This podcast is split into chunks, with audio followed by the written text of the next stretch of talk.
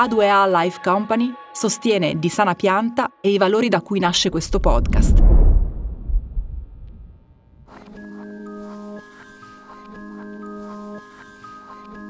È difficile sottovalutare l'importanza delle piante. La vita stessa di questo pianeta dipende dalla presenza delle piante. La vita di tutti noi, animali, dipende dalle piante. Senza le piante questo pianeta sarebbe sterile, simile a Marte o a Venere. Il nostro pianeta non è il pianeta azzurro, il nostro pianeta in realtà è il pianeta verde.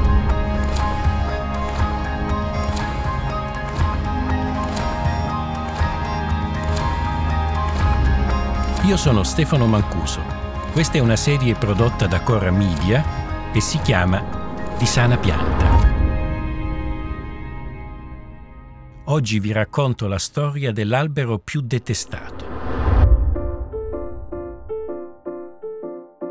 Ogni volta che si parla di alberi, di piante e si comincia a dire che esistono delle piante infestanti, delle piante invasive, delle erbacce, delle malerbe, mi arrabbio. Mi arrabbio perché ogni pianta è un valore in sé e anche quelle più odiate, le cosiddette infestanti, sono piante che in realtà sono le più interessanti in assoluto.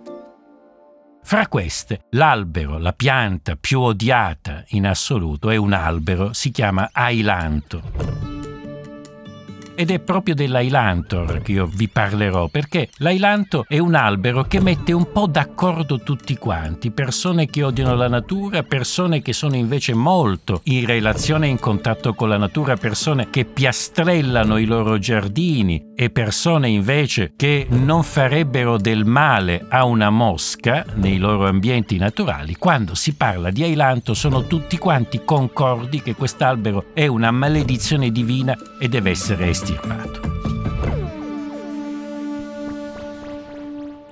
Ma che cos'è questo ailanto? Intanto nel 1943 usciva negli Stati Uniti un romanzo, un romanzo che al tempo fu molto famoso, era stato scritto da Betty Smith e si intitolava Un albero cresce a Brooklyn.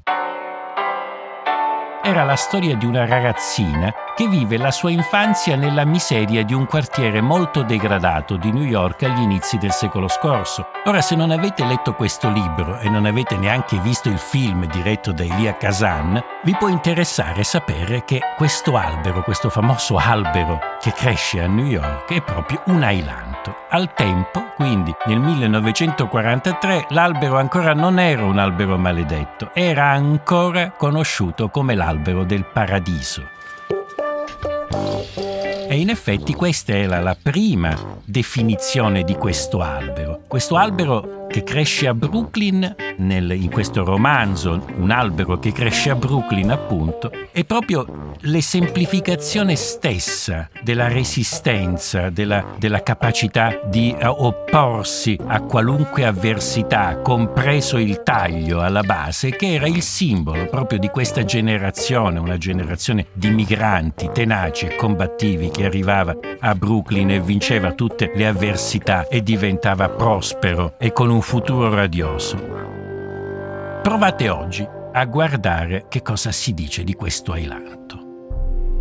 Ma prima un passo ancora indietro. Da dove viene questo ailanto? È un albero nostro perché è molto importante capire la provenienza, capire l'origine di questo albero, perché è proprio dall'origine che deriva anche molto dell'odio che noi proviamo per questa specie.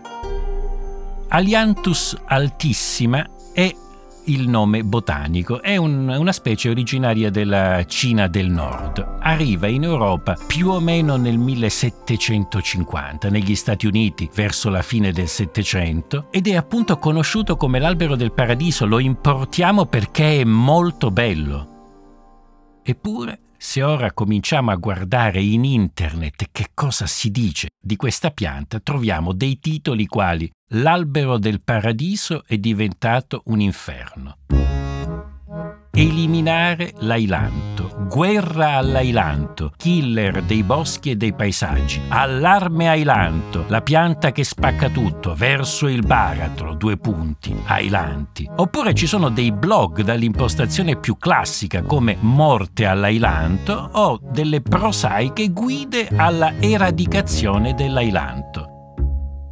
Non pensiate che sia soltanto il nostro paese a nutrire un odio particolare per l'ailanto. La Svizzera, ad esempio, produce delle magnifiche guide, proprio fatte secondo l'efficienza svizzera, alla resistenza all'invasione dell'ailanto. Negli Stati Uniti esistono dei kit proprio che si possono acquistare per l'eradicazione dell'ailanto e è stato soprannominato simpaticamente ghetto plant, cioè era partito come albero del paradiso in pochi anni è diventato ghetto plant. Il furore distruttivo che circonda questa pianta è globale. Ora, quelli che fra di voi hanno dei giardini, si occupano in qualche misura di piante o sono semplicemente amici di qualche appassionato, avranno sicuramente sentito parlare di questo mostro. Per tutti gli altri è bene chiarire l'origine e la ragione di tutto questo rancore verso questa pianta. Il motivo principale è che la pianta non è nostra, non è locale, nient'altro. Ora è vero che le radici possono invadere le fognature e spaccare le fondamenta, è vero che produce molti semi, è vero che alcune parti della pianta sono addirittura velenose e talvolta sono fastidiose, ma sono centinaia le specie che fanno altrettanto, eppure non è che per questo ci sentiamo in dovere di cancellarle dalla faccia della terra. Per l'ailanto il motivo vero, la ragione del risentimento, il motivo imperdonabile è che ruba il posto alle nostre piante. Si diffonde a spese delle delicate piante occidentali. Una volta insediatosi, che sia un degradato quartiere della città oppure delle zone periurbane, nella campagna, l'ailanto si espande irresistibilmente lungo i binari della ferrovia, le scarpate autostradali, le pareti dei ponti, le cavalcavia, nelle fessure dei marciapiedi, lungo le recinzioni di confine e in generale in tutti quei luoghi in cui nessun'altra pianta crescerebbe. Questo non toglie nulla all'odio per questo straniero. Inoltre puzza. Non dobbiamo dimenticare la puzza. In linea con la tradizione dell'immigrato maleodorante, anche l'ailanto emette cattivi odori. Durante la fioritura, anzi soprattutto e soltanto durante la fioritura, e per tutto il resto della sua vita è un albero perfettamente profumato, tanto da meritarsi l'appellativo di albero puzzone. Straniero, alto 10 piani, scaccia italiani. È l'invasione dell'albero puzzone. Così titolava informativo e sintetico qualche settimana fa un quotidiano online. Uno degli aspetti più singolari di tutta questa storia riguardante l'intolleranza all'ailanto è che i sostenitori più convinti della purificazione del sacro suolo patrio dall'ailanto non sono dei dazziskin, neofascisti o simili, bensì persone con una forte sensibilità per i temi dell'ambiente e della natura gente di mentalità aperta e progressista. Quando si tratta di difendere i diritti delle minoranze, dei rifugiati, degli animali, della natura, diventano delle belve sanguinarie quando si tratta dell'Ailanto. Ieri non ce l'ho fatta più. Sobbillato dalla visione di queste maledette piante ho tirato fuori sega, falcetto e badile. In tre sono caduti, ma molti altri ne rimangono ancora. Sto parlando dell'ailanto, una cosa indescrivibile, una maledizione, forse la nemesi dell'umanità. Scrive Alessandro nel blog Ailanto a morte. Gli risponde il seminatore. Senti, lo so che non mi fa onore, ma quando ce vo, ce vo. Alcune volte anch'io ti confesso l'ho fatto allora prendi un secchiellino, un pennello e del diserbante marca Secca Tutto e con cura e odio spennelli le odiate foglie e ti siedi ad aspettare.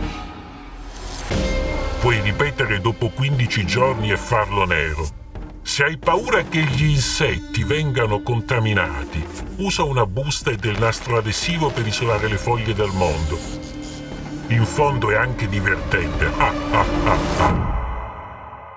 Quindi abbiamo tutta una serie di blog che sono impegnati sui temi dell'agricoltura biologica e della difesa dell'ambiente in cui ogni minimo accenno all'uso di prodotti chimici è bandito che non si fanno scrupolo nel consigliare contro l'ailanto erbicidi, il glifosate, che in qualunque altro contesto per queste stesse persone sono l'incarnazione stessa del male. Per la distruzione delle piante di ailanto consiglio il seguente metodo si taglia l'albero in estate. Se ci sono i semi, li raccogli in un sacco della spazzatura e li bruci. Sul tronco tagliato.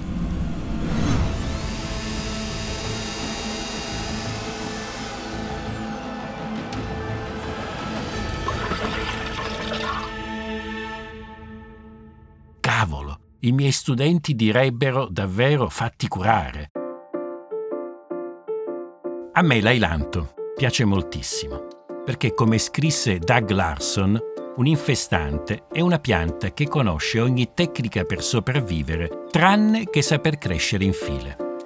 Ne ammiro l'abilità, la sua sovrana indifferenza verso tutti gli invasati che cercano di sterminarla. Tifo per lei e se ho la possibilità l'aiuto. Gioisco quando la vedo spaccare l'asfalto e prosperare nei più irrimediabili contesti urbani. Questa pianta è un vero fuoriclasse, un esempio della capacità degli alberi di adattarsi, della loro organizzazione fatta per resistere ai danneggiamenti e sopravvivere in un ambiente ostile. L'ailanto è il campione di un modello che si è evoluto per 600 milioni di anni per resistere alla predazione animale. È un modello che dovremmo imitare e non combattere, perché comunque in ogni caso perderemmo.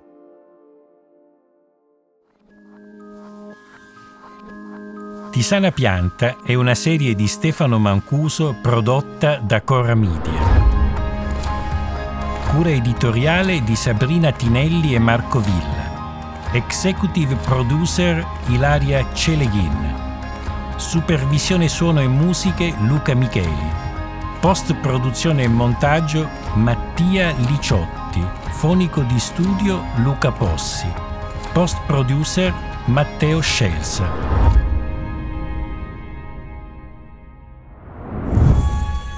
A2A Life Company sostiene Di Sana Pianta e i valori da cui nasce questo podcast.